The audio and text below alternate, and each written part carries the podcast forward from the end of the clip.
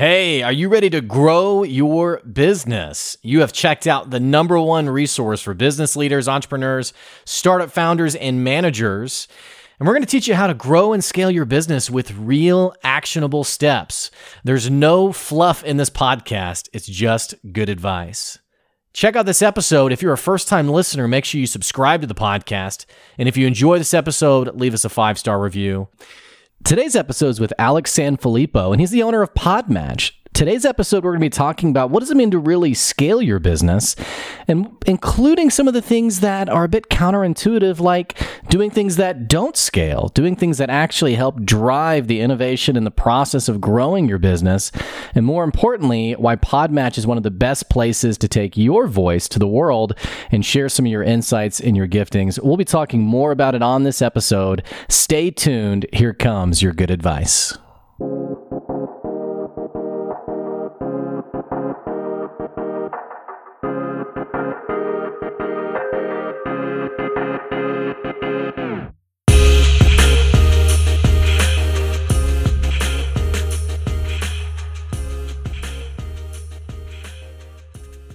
Hey, welcome back to another episode of the Good Advice Podcast, bringing you another awesome guest from our Podmax event. If you're not familiar with Podmax, you got to go check out podmax.co. It's literally the number one event for podcasting and podcasting guests.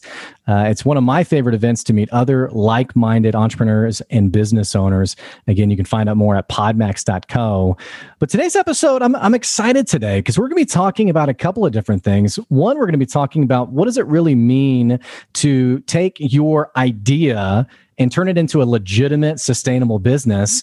We're also going to talk about the growing pains of growing your business. If you listen to the podcast long term, you know that we're pretty honest about, hey, this stuff's hard. It's not as um, pretty and easy as it seems on social media. We're going to be digging more into that today.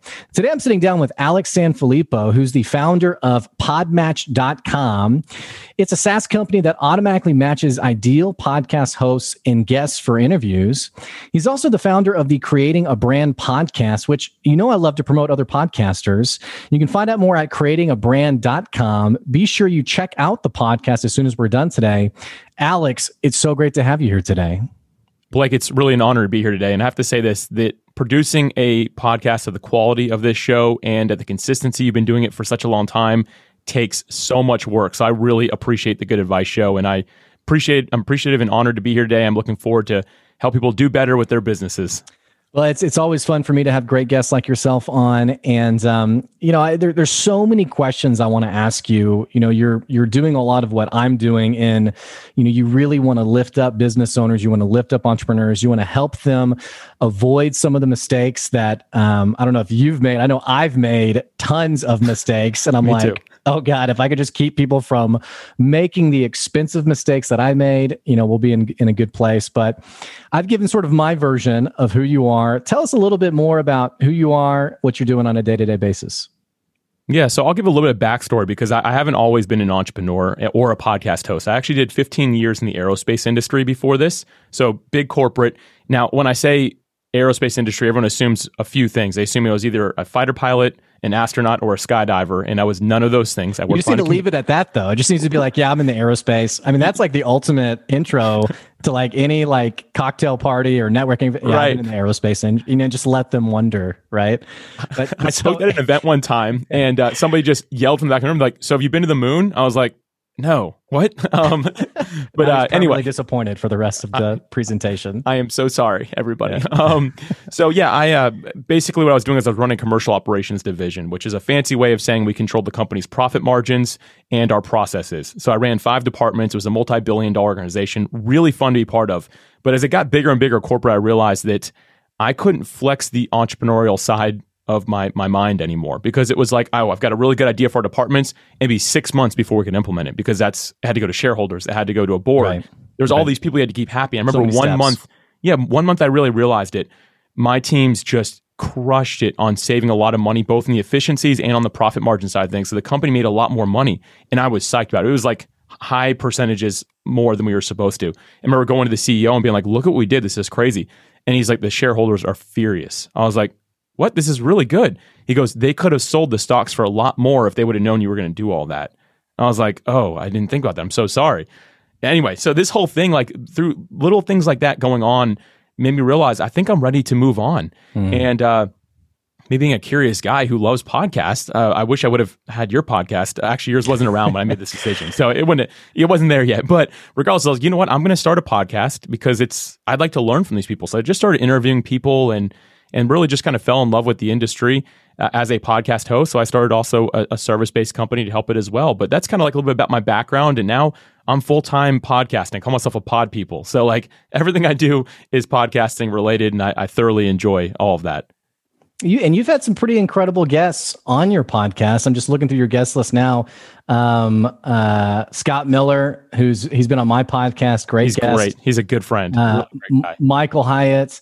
Um, I mean, it, this, and I, I, say all this because it's just fun to have a fellow podcaster on who they have a. This sounds so obnoxious, but they have a legitimate podcast. Like they they're really out there making it happen, making it work.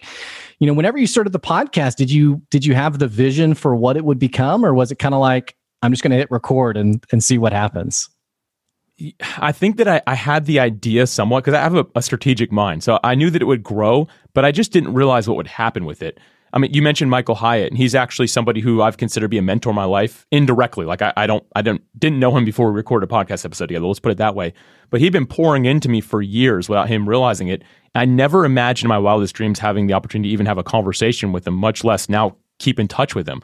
And it's just one of those things that happened through the podcast. And from day one, I can't say that I would have known that, but I knew that I wanted to seek to help some other people and myself in the process, and I, I, it definitely has done that along the way. Well, let's go back to a comment you made earlier, and I think it's interesting to dig into. You were talking about working in this business, and and I, I think you describe the corporate lifestyle so well, in that it's like there's like any decision, there's really no agility there. It's like any decision that's going to be made, you know, you have to have a meeting about the decision, and that has to be taken to the shareholders, and all these different steps it, it feels like there's this common thread when I talk to entrepreneurs or startup founders who have been in the corporate world.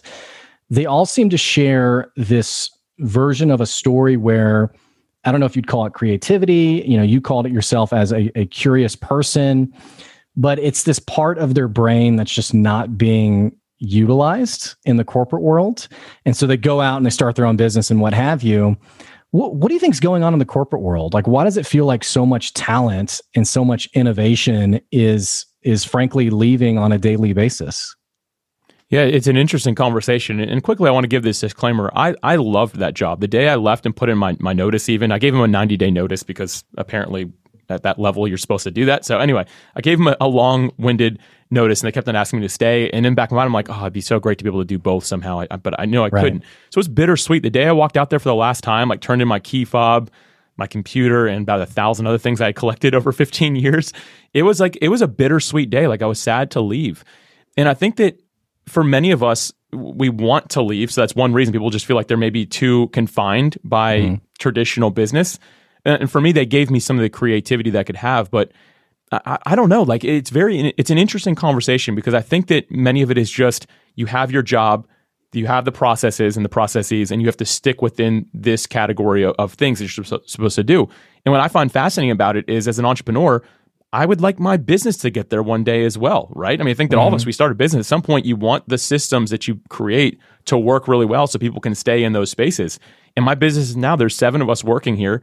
And everyone uh, aside from me maybe um, has like a very here's what you do right? This is your job. Mm. and so i'm already seeing that the beginning stages of that. So i really i'm not sure exactly what it is other than the fact that what i kind of just mentioned we're, we're, we're curious we're creative we want to get out there and, and try something for ourselves.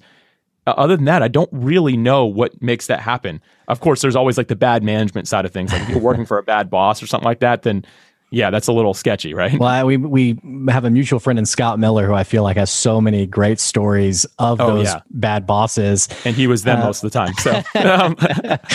but you know, something else. You know, we're talking about this this concept of creativity and wanting to start something, and many of the listeners who are tuning in right now some of them are already on that journey and other ones of them they are in their 9 to 5 job they're in their corporate life right now and they they're sort of dreaming about yeah i think i think i have these visions and passions and ideas and they want to start it what, what do you think it looks like today for today's new entrepreneur to actually start a business in terms of some of the challenges that they might face, some of the honest expectations that they probably need to have. Um, and I say that because it feels like social media is so good at portraying entrepreneurship as this very sexy, easy. I mean, I, I, talked to a guy who this would have been a couple years ago, but he was like, "Man, I just so badly want to be an entrepreneur."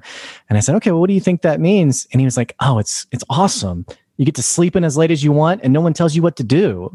And I thought, hmm. okay, well, I think that's maybe immaturity. I don't I don't know what that is, but we have the image of what entrepreneurship is is very different from what it actually is. Talk to us a little bit about what does it look like to start that journey? Yeah, so the first thing you mentioned there is the challenges involved in it. And th- there are a lot of challenges. I mean, simply put, like if you're going to leave a job, then you're most likely leaving your income that you're somewhat relying on at least. So, like when I left the, the aerospace job, I said no and rid off 90% of my, my income that I was making every month. That's a big decision. Like I'm, I'm a married guy, like I own a home, like I have cars. So I'm like, man.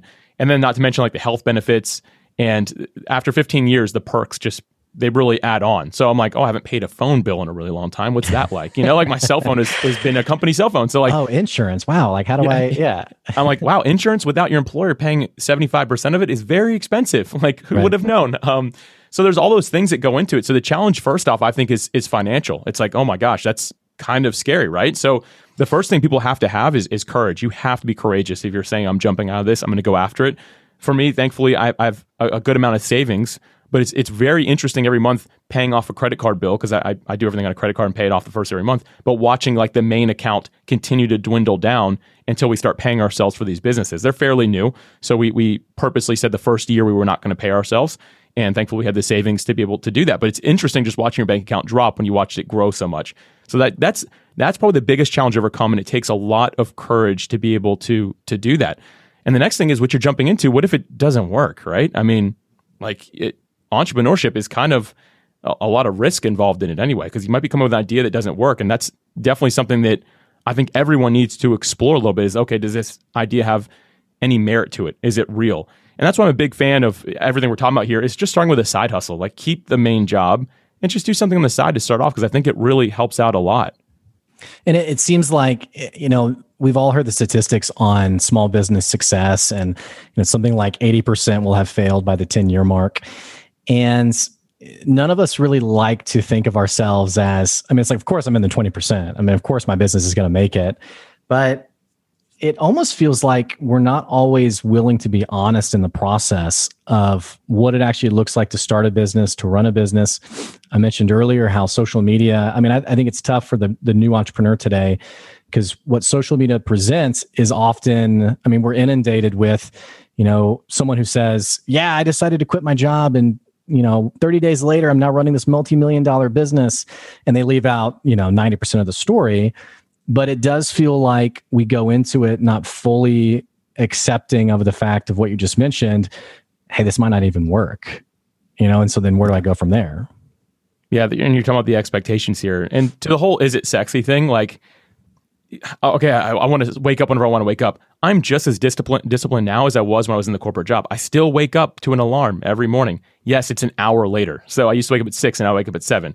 I'm like a night person so that works good for me. I have a i have a alarm that reminds me to go to bed at night. So I'm not staying up all night partying and stuff like that, right? Like there has to be some discipline. As a matter of fact, there's even more now. Like yeah. my wife and I, our favorite thing to do, like we're both like really fit people, but we love to go out and eat, which is like you're not supposed to do that as much when you're like a really fit person, but that's like our hobby. We've had to cut back on that a lot to stretch the finances, knowing, hey, for a year we're not going to pay ourselves. So we have to be willing to to cut cut that out for a little bit. So we don't do as much of that.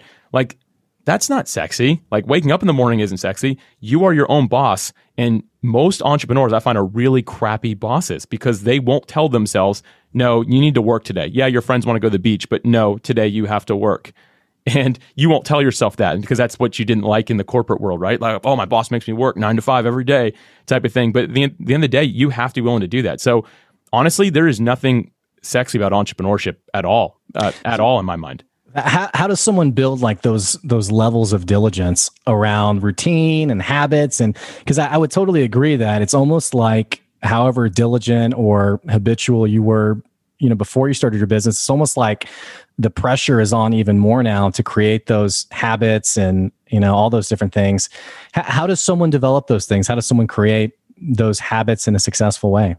Yeah blake this is a really good question a really good point here. I'm, I'm glad you you kind of honed in on this a little bit you know first off when i was in when i'm in the corporate job or anyone is like wake up and go to work or you're fired type of thing basically right so you do have some built-in accountability when it's all you it's a lot more difficult. Like the routines that I had and have had for a long time, when I first like made the shift to self-employment and just or self-employed and doing this myself, it was it, it was kind of crazy because I'm like, oh man, I used to have like no problem waking up, and now I'm like, gosh, it's a struggle getting out of bed sometimes because it's like, well, I can sleep an extra hour. There's no one waiting on me necessarily, right? So yeah, that that gets really difficult. And you have to have a level of self discipline. And for me, it all begins with purpose. Like, why am I doing this? and what is it doing for me is it what was it doing for other people so like the purpose of the, the the company altogether or the side hustle or the startup whatever it might be and then the purpose for you so if it's you and a family like what is it going to do for you and what are you doing for somebody else by remembering these things and kind of like that three tier set of purpose if you will it's a good reminder that no i need to get up today i need to show up i need to go to bed on time even though i love staying up all night I need to go to bed on time so I wake up fresh tomorrow so I can do a good job being a guest on Blake's podcast because that's one of my main commitments of the day that I have. That was me this morning. No, okay, I gotta, I gotta get cleaned up, right? Like I need to brush my teeth, fix my hair, do all the regular things. And yeah, so it's just a matter of really having the self discipline. And for me, the best way of being able to do that is I write it down. So I reread my purpose every morning. I write down my intentions for the day, and I just do what I call, like we talked about Michael Hyatt earlier. He calls it a big three for the day. Like, what are your three main things you're going to do every single day? So for me, I think about the purpose. I'm like, okay, here's the three things I need to do today. And there's a bunch of smaller things, of course, but if I can get those three things done, I did a good job. But I hmm. make sure that I follow as much as I possibly can a structure, a format, because that works. It helps you stay focused. And if you don't have a routine built in what you're doing and you're just always trying your best, I'm doing air quotes there, it's not going to work. You have to set something up that's going to be a little bit painful. That's why it's called self discipline, but it's going to be worthwhile for your business and for your purpose. I like how you, you tie it also back to ultimately you know the family that you're taking care of but ultimately also the clients that you're serving. It's like there's people who are counting on me to show up today. And what i've noticed in and i'm sure you've you've heard similar trends on the incredible guests who've come on your podcast is it feels like people who've they've developed these really amazing businesses they keep harping on this concept of it being about the customer and it being about the client and what we essentially are owing to our customers. And the people who I feel like aren't really creating that momentum are very, uh, they sort of miss that. And it's, it's very much, you know, being an entrepreneur is about creating their name for themselves and showing people they have what it takes. And, and not like there's anything wrong necessarily with that, but it does feel like the more successful I see people become, the more they've gained this insight on wow, I, I really am sort of beholden to these people who are counting on me to show up every day. Uh, and I'm sure you've had a similar experience with the customers you're serving via Podmatch, uh, the people who are benefiting from the Creating a Brand podcast. Um, I don't know. What do you think? Yeah, this is another just really phenomenal point here. And it leads me to a few thoughts. First off, like I've grown my business because of this mindset. So I don't refer to anybody on Podmatch as customers or clients. We call them members. It's the people that we serve, but they are members with us. We're a community of people that are serving a purpose together, which is to produce good podcast episodes for the world to listen to. Like good content, I feel like is being led by podcasts right now. Used to be TV, used to be radio, but I feel like the true mm. good voices out there are indie podcasters, so ind- independent podcasters out there. So like that's our whole idea. So I, I wanted to come aside these people, and not call them customers. They're our members. They're people that we're all doing this together with. I think it's just such an important piece of the puzzle is if you can get that right, that you are serving a group of people and not just thinking of them as a number or tying a financial directly to them, like, oh, they're all worth a dollar fifty each. So I got to make sure my time makes sense. And some people will tell you that's the best way to run a business. If they're worth a dollar fifty, don't give them more of your time than that. For me, no, they're a member. They're someone in my community. They're my tribe. I'm going to work with them. And you actually had a really great episode. It was uh, 190. Stacey Brown Randall is who mm-hmm. it was, and she was talking about getting referrals without asking for them. And the whole goal, what she was saying, is to direct how somebody feels about you.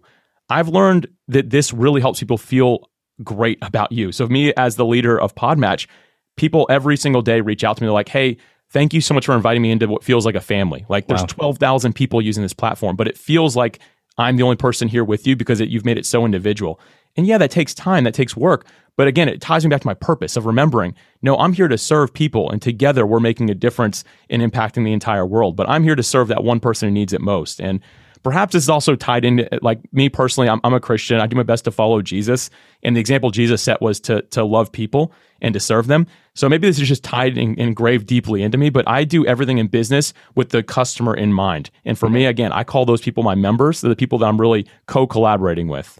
I love that you said that. And this this isn't a religious podcast in, in any way but i'm also a christian. And something my wife was remarking about last night was how much jesus talked again and again, really just communicated the value of every mm-hmm. individual person. Yeah. And we were kind of remarking on like today's politics, like it's so hostile and it's like, you know, people yelling at each other and all these different things. And my wife Joy was kind of like, man, I just, if we could just kind of grab onto this concept of like every person is valuable I think that it's such a, a, it's such a great tie into what you're saying on you know when we see our customers in that light uh, or see our members in that light, it can really transform our business rather than just you know this is a means to an end to feed my ego, you know, to feed my wallet, uh, which unfortunately that is how some people approach business.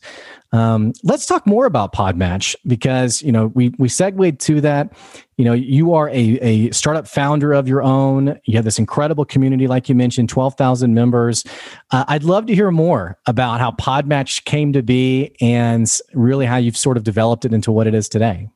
Yeah, this is actually this is a good segue. This works perfectly. So for me, it was I was in podcasting, like I mentioned. So I've had my podcast for a while, creating a brand.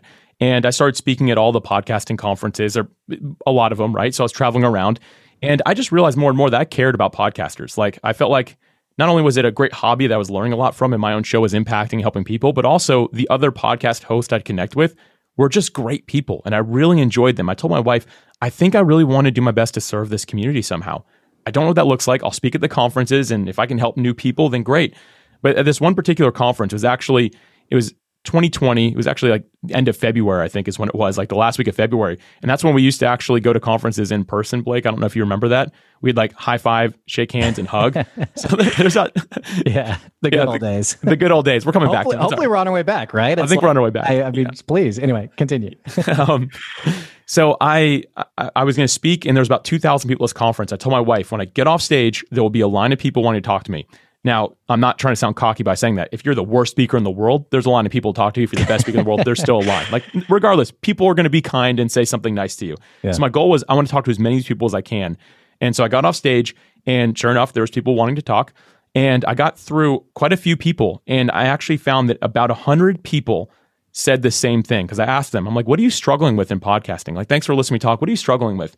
And I consistently heard through about 100 people, I'm having trouble finding the ideal guest for my show my mom will be on the show, my brother, my cousin. Like I can get them on the show, but it's not the right guest for my show. Mm-hmm. And uh, me being as creative as I am, I came home with no ideas at all. And uh, there's actually, I was at, at this point, the world had shut down. And I was doing a kettlebell workout on my back porch because that's where I, we worked out at that point. And um, that's when that's like that's when it hit me and I should give the disclaimer, not the kettlebell. Sorry, the, the idea for Podmatch hit me, not the kettlebell. I put down the kettlebell. I ran inside to some whiteboards and started whiteboarding out the idea. And I was like, what if we could build something that's like an online dating app to connect podcast guests and hosts together? And that's exactly what we set out to do. I actually called up a co founder immediately, a friend that I had worked with previously, and was like, hey, let's draft up some quick documentation, 50 50 partners. Let's both put $2,500 into account and just see what we can do. And on June 15th, 2020, we actually launched Podmatch into early beta with the 100 people that said that was the solution they were looking for. And that's like the origin story of this. And again, I didn't come up with the idea myself necessarily and trust my own thoughts on how I could serve podcasters. I asked them what they were struggling with. They told me I created a solution, MVP, just as quickly as I possibly could and said, Hey, does this do what you were asking? Is this working for you? And from there, we really just started building the company because those 100 people said, Yeah, this is exactly what we were looking for. What I like about your story too is, you know, we're talking about really the startup journey and like how does someone create a a startup that actually has legs to it. And there's there's so many different directions we can go with this conversation. From um, first of all, I love that you moved to the MVP so quickly, uh, where you know a lot of us as startup founders we get lost in you know feature creep and you know the bloat of the product. And I talked to a guy who he was like, "Yeah, I'm still working on my MVP. It's been like eight years," and I was like, "Okay, well, there might be something off there." But something that's so cool about your story is you designed your product around the needs of the customer and what they were telling you they needed. Hey, this is what the problem we're facing.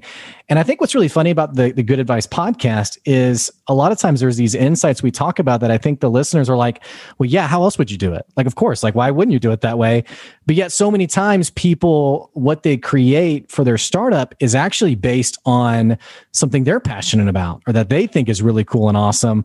And even when they go to the customers and they say, Hey, what do you think about this? And the customer says, Well, I don't really need that. I don't really like that. Then they're like, Well, you're not my customer. Well, you don't know what you're talking about. And so I, I just love how it's it's like you did it the right way. You you you did it through the means of what the customer was telling you and letting them shape your product rather than this is what I want, you know, this is how I envision it. Um, and I don't really have a question with that other than just remarking on like that is the way to do it. And yet it feels like so many of us don't do it that way. I, I don't know. It's just yeah. interesting.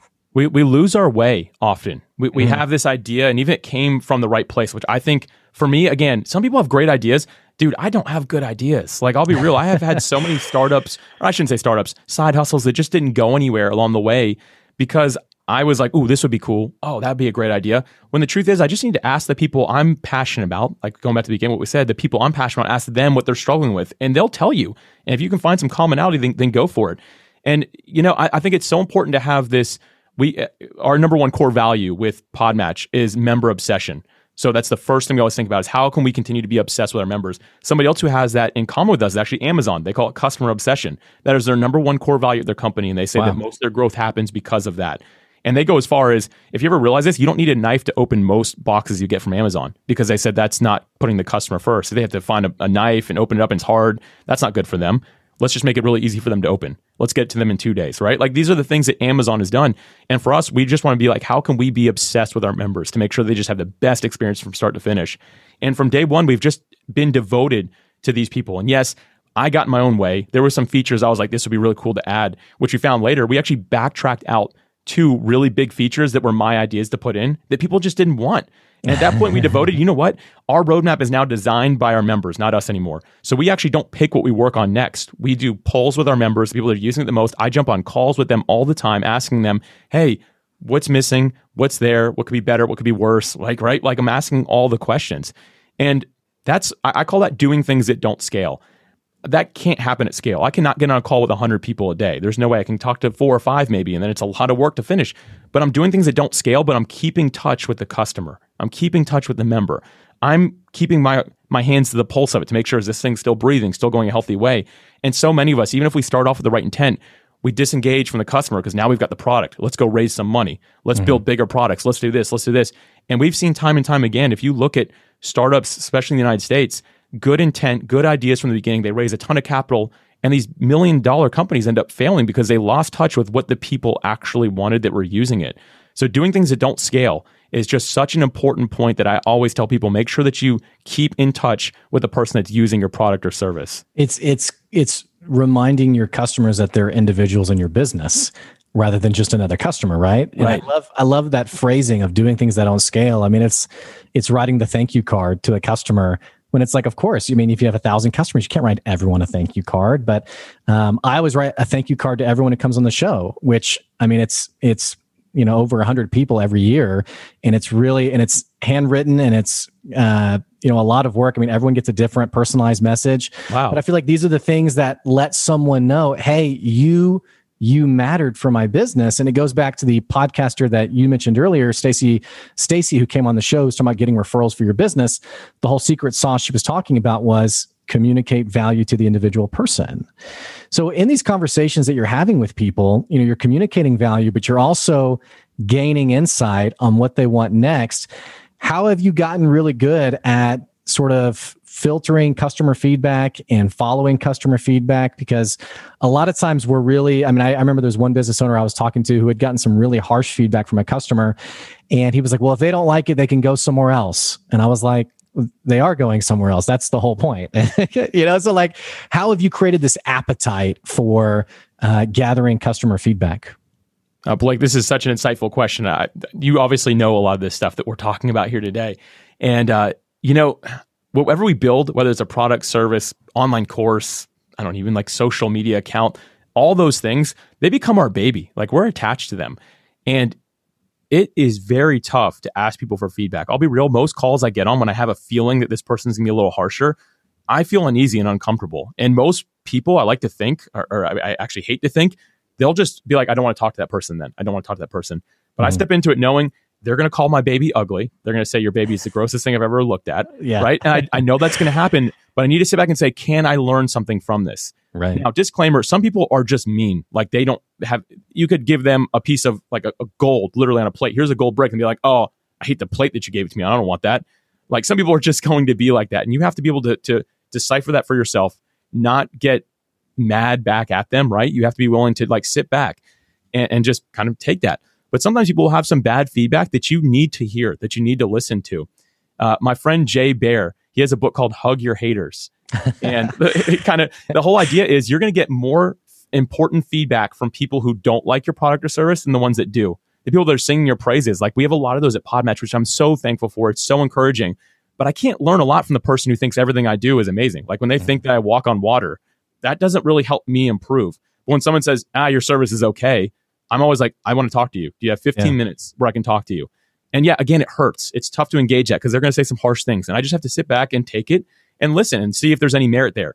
And then you have to be able to have some discernment yourself because sometimes, again, people are saying things that don't don't make sense. Like example, I had somebody who was complaining because the Podmatch didn't do enough. He said it'd also be great if it could also host his podcast. That has no merit. That's not we're not a hot podcast hosting provider. We'll recommend them for you, but that's not the business that we got in. We mm. are here to match you with an ideal guest or if you're a guest, to help you find a podcast to be on. That is why we exist. So we're going to stay focused on that. But sometimes people are like, hey, the messaging system's a little bit clunky. Like it was hard for me to figure out how to message somebody. Okay, that's not good feedback, but that makes sense. Maybe I actually need to do that. And going back to what Jay Baer talks about, he says that one out of every 10 people will say something that think the same way. And I think that stats actually changed even since he wrote that book. But basically, if one person's saying something, that means there's 10 others at least feeling the same way, but they won't say anything because most people just don't say anything. They'll just let it go. So you're doing a huge disservice to yourself by not listening to that one person as a complaint.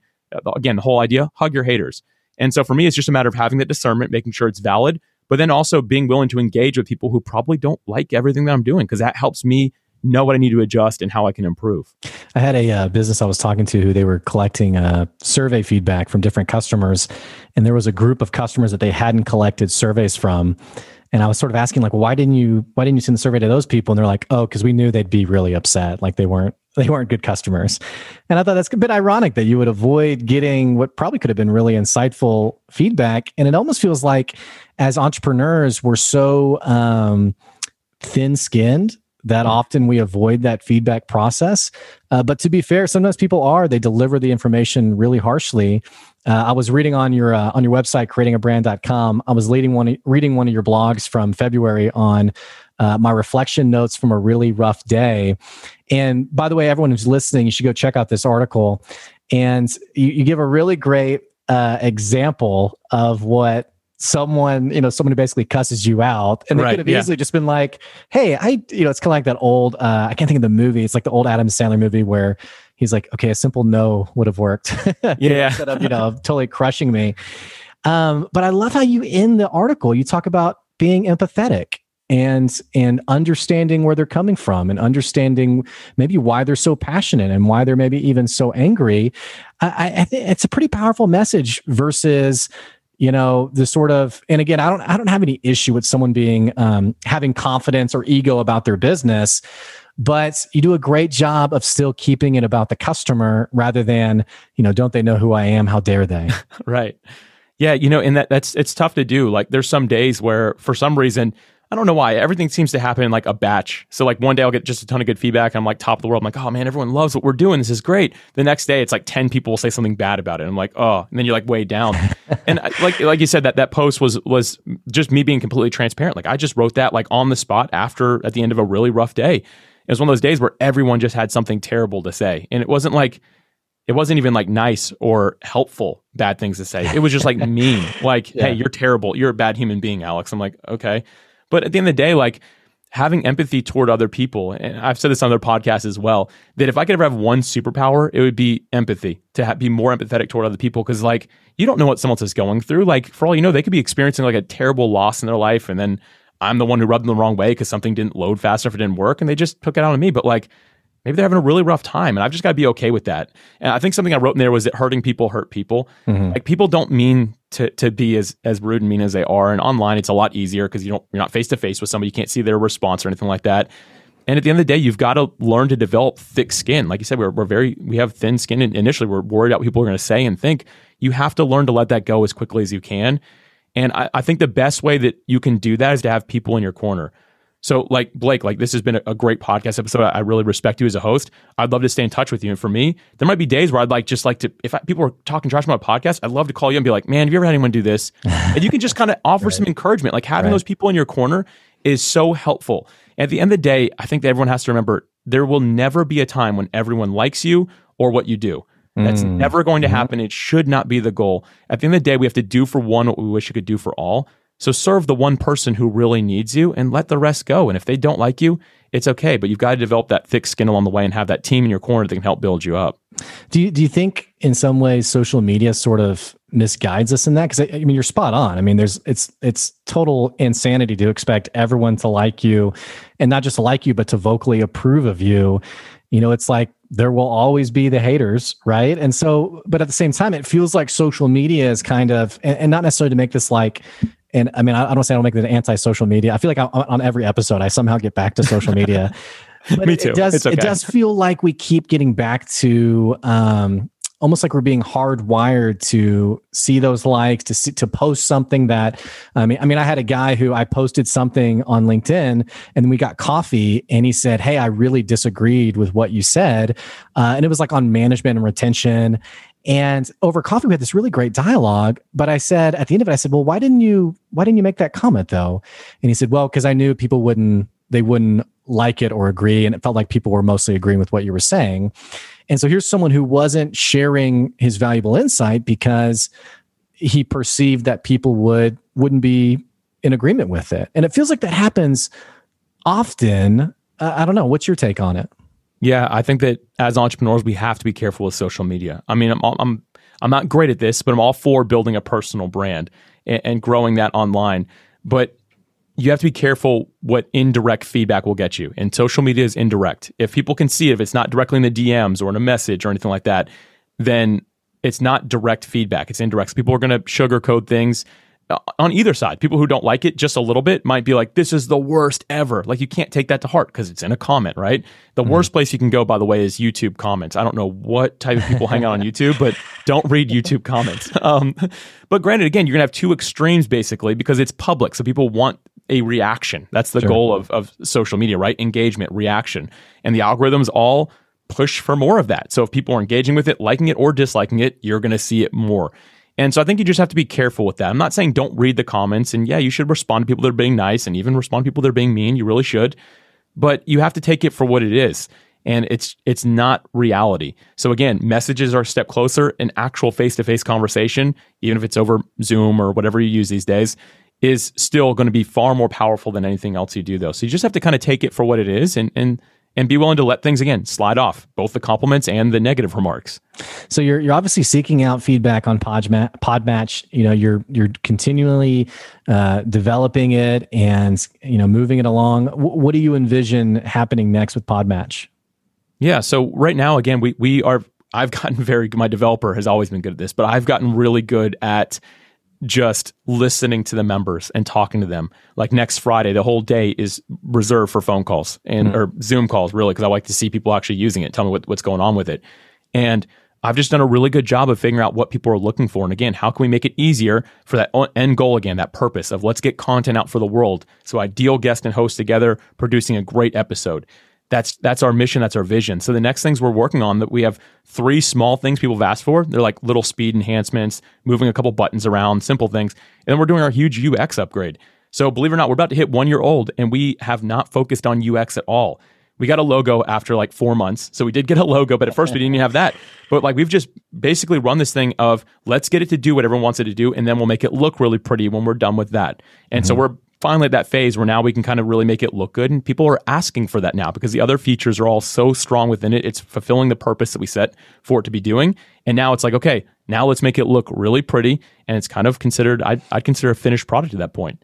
Awesome. Well, we're unfortunately out of time. This has been really fun and enjoyable for the listeners who are tuning in and they're like, okay, I really, I really like what I'm hearing from Alex, and either I want to check out Podmatch or I want to um, check out this creating a brand podcast. Tell us a little bit about w- what's next. How does someone connect with you? How do they con- connect to um, both of these products? I mean, what what would you like them to do? Yeah, so Podmatch, you can just go to podmatch.com. It's pretty simple for people to find that. Uh, when it comes to creating a brand, I'll actually recommend a specific episode. Also, check out the blog post that, that Blake talked about. You can just go to creatingabrand.com. You see the blog tab. But also, if you go to creatingabrand.com slash zero, I'm sorry, creatingabrand.com slash 100, I was so used to saying zero before the one. Like I just hit episode 100 when we're recording this. So it's hard for me to say, but creatingabrand.com slash 100. That's me talking about basically my journey of, of leaving my day job and I go into some example on that, that I think would be very helpful for your audience. But other than that, I recommend sticking with good advice. I mean, this this podcast is amazing, man. Like I'm really blown away by the quality of this. So I recommend your listeners hang here. Blake is really taking you guys places. I appreciate that. Alex, it's been so fun having you on the podcast today and I appreciate you making the time. Thanks, man. Absolutely an honor to be here. Hey, for our listeners, I'm going to put both of those links down in the episode description below, both podmatch.com. And, you know, even if you aren't running a podcast, you may be someone who you have a pretty awesome story to share. And so you'd make for an awesome guest. So check out podmatch.com and see if it can pair you with an incredible host who'd like to have you on their podcast. And also, I'll put the link to that blog post, How to Quit Your Day Job 10 Steps for Making It Happen Faster, on the Creating a Brand website. That'll be down in the episode description below. Hey, if you've been tuning in for a while, what the heck you waiting on? Click that subscribe button, click that follow button so you keep getting good advice wherever you are. And if you want to support the podcast, I have a way for you to do that. You can go to our Patreon. It's patreon.com slash good advice.